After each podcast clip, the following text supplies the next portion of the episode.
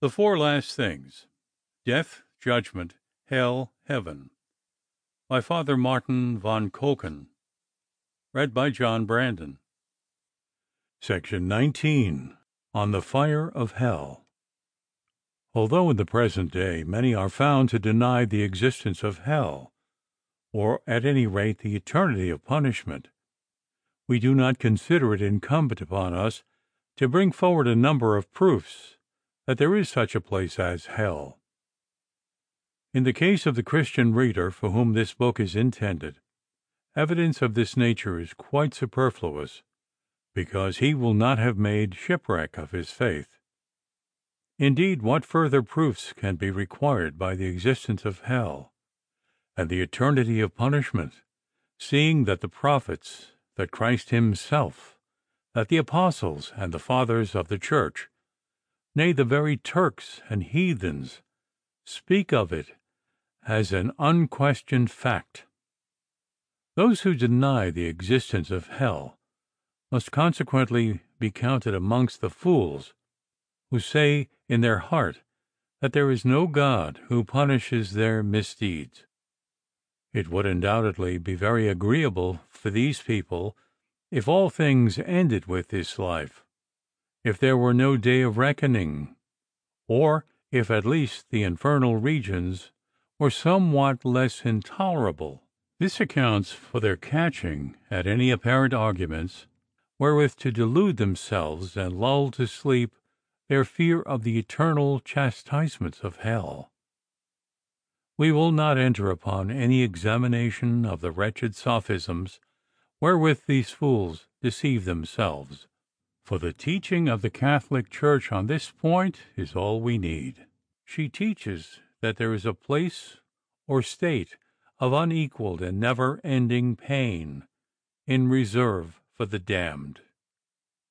We know that there really is fire in hell from the words Christ spoke to the wicked: "Depart from me, ye cursed, into everlasting fire, which was prepared for the devil and his angels." Matthew 25, verse 41. This shows that there is real fire in hell, and that in it the damned must burn eternally. What the intensity of that pain will be, it is beyond the power of man to depict. For of all the varied kinds of physical suffering to which man can be subjected, there is none so great, so cruel, so agonizing, as that which is caused by fire. The rack, the wheel, amputation of a man's limbs are all terrible torture, but they are not to be compared to the pain of burning. If one does but touch a red-hot iron, what exquisite pain it occasions! In a moment the skin is off, the raw flesh protrudes, blood and matter exude from the wound, and the pain goes to the very marrow of our bones. One cannot refrain from crying out and screaming as if one had lost one's senses. Now, if momentary contact with the red-hot iron causes such acute pain, what would it be if one had to hold a red-hot iron for any length of time? Now, just imagine that thou wert sentenced to be burned alive for thy sins, and for the whole of a lifelong day thou didst stand amid the flames, unable to die. How piteously thou wouldst weep and wail! How loudly thou wouldst shriek and roar in thy agony, so that the heart-rending cries wrung from thee by the torture thou endurest would not only cause the bystanders to shudder, but fill them with sincere compassion. That man must indeed be stony-hearted who could bear to look unmoved on such a spectacle. Ere long thou wouldst be burned to such an extent as to be no longer recognizable, reduced to the semblance of a glowing cinder. Now consider, O Christian, if the action of earthly fire causes such intolerable agony, What will be the torture of hell fire, the heat of which is incomparably more intense and more searching than that of any fire wherewith we are familiar? And if thou dost ask why hell fire should so far exceed earthly fire in the intensity of its heat, there are several reasons which account for this fact. In the first place, everyone knows that the larger the fire, the greater the heat it throws out. The flame of a wax taper is not very hot, but if the whole taper is burning at once, the flame arising from it is much hotter.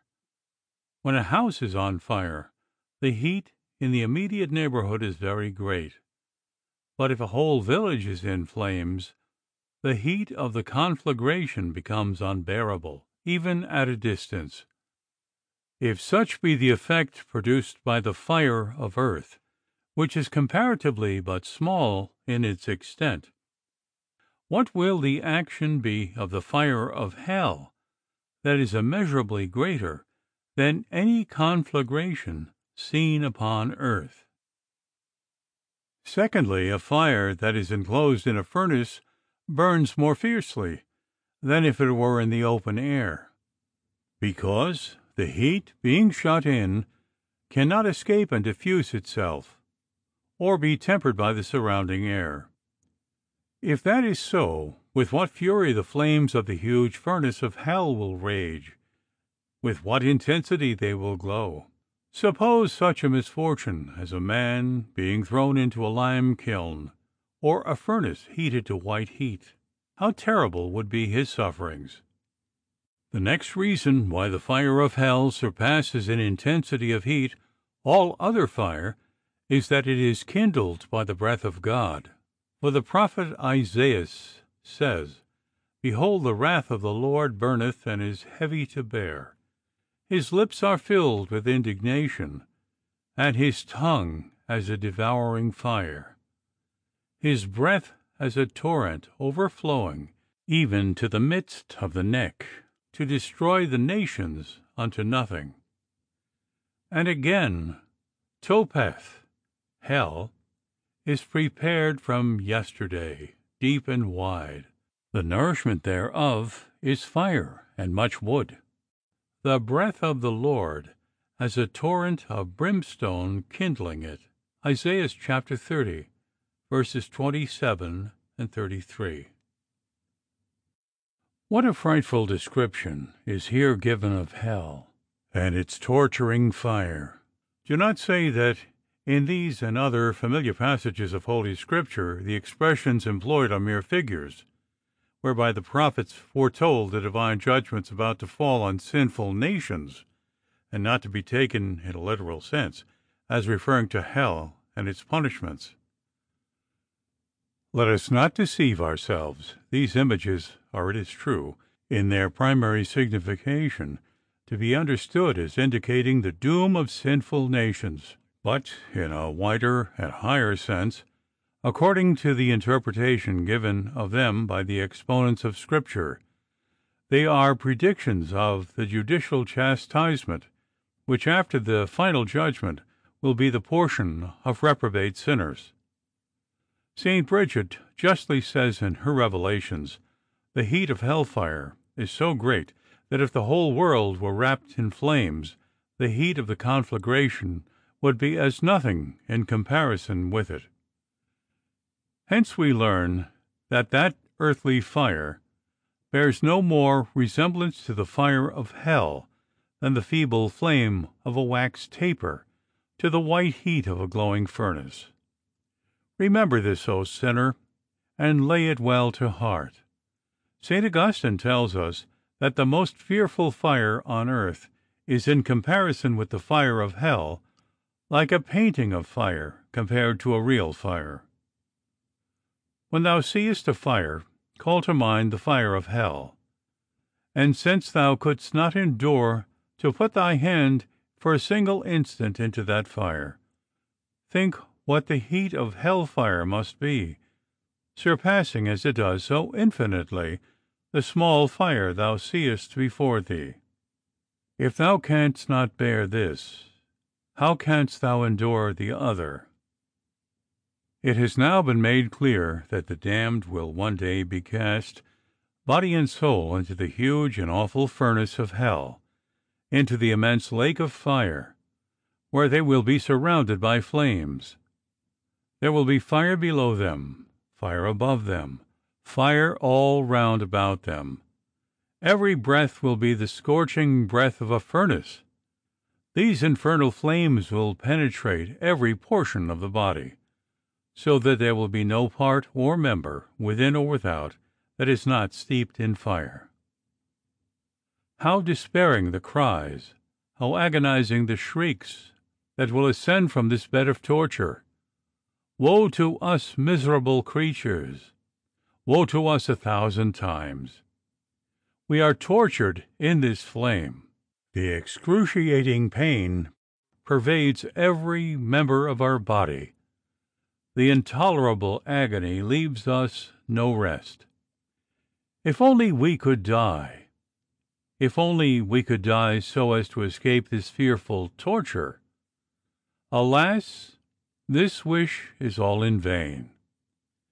Dead as far as the life of the soul is concerned, dead because we have forfeited the grace, the mercy of God, we are yet condemned to live on, to live for ever and ever.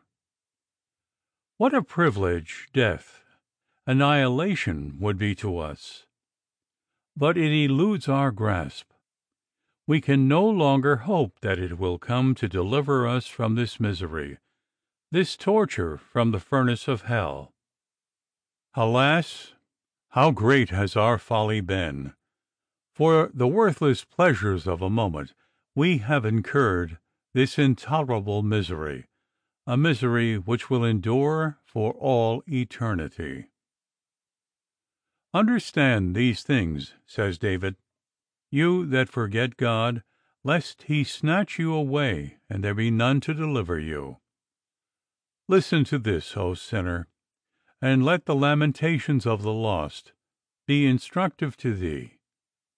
Picture to thyself the pit of fire in which these wretched creatures have to expiate their sins. Wouldst thou, we ask again, for any sum of money, however large, agree to spend a single day immersed in those flames? No, not for the whole world wouldst thou agree to remain in that fire for one short hour. If this be so, why dost thou, for the sake of some sinful enjoyment, some unjust gain, voluntarily cast thyself forever into hell-fire? Oh, what folly! What consummate folly! God grant that these blind sinners may be enlightened, in order that they may become aware of the unwisdom of their conduct, and may apply themselves in time to the things which concern their salvation. O God of justice, how great is thy wrath, and how all-powerful is thy hatred of sin and of the sinner! Woe betide me and all who have the terrible misfortune to commit mortal sin. May God keep me from such sin as would be the means of casting me into eternal perdition.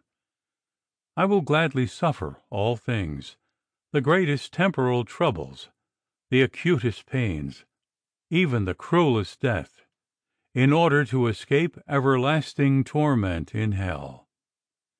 This is my firm purpose. Wherefore, grant me thy grace, and strengthen me in good resolution.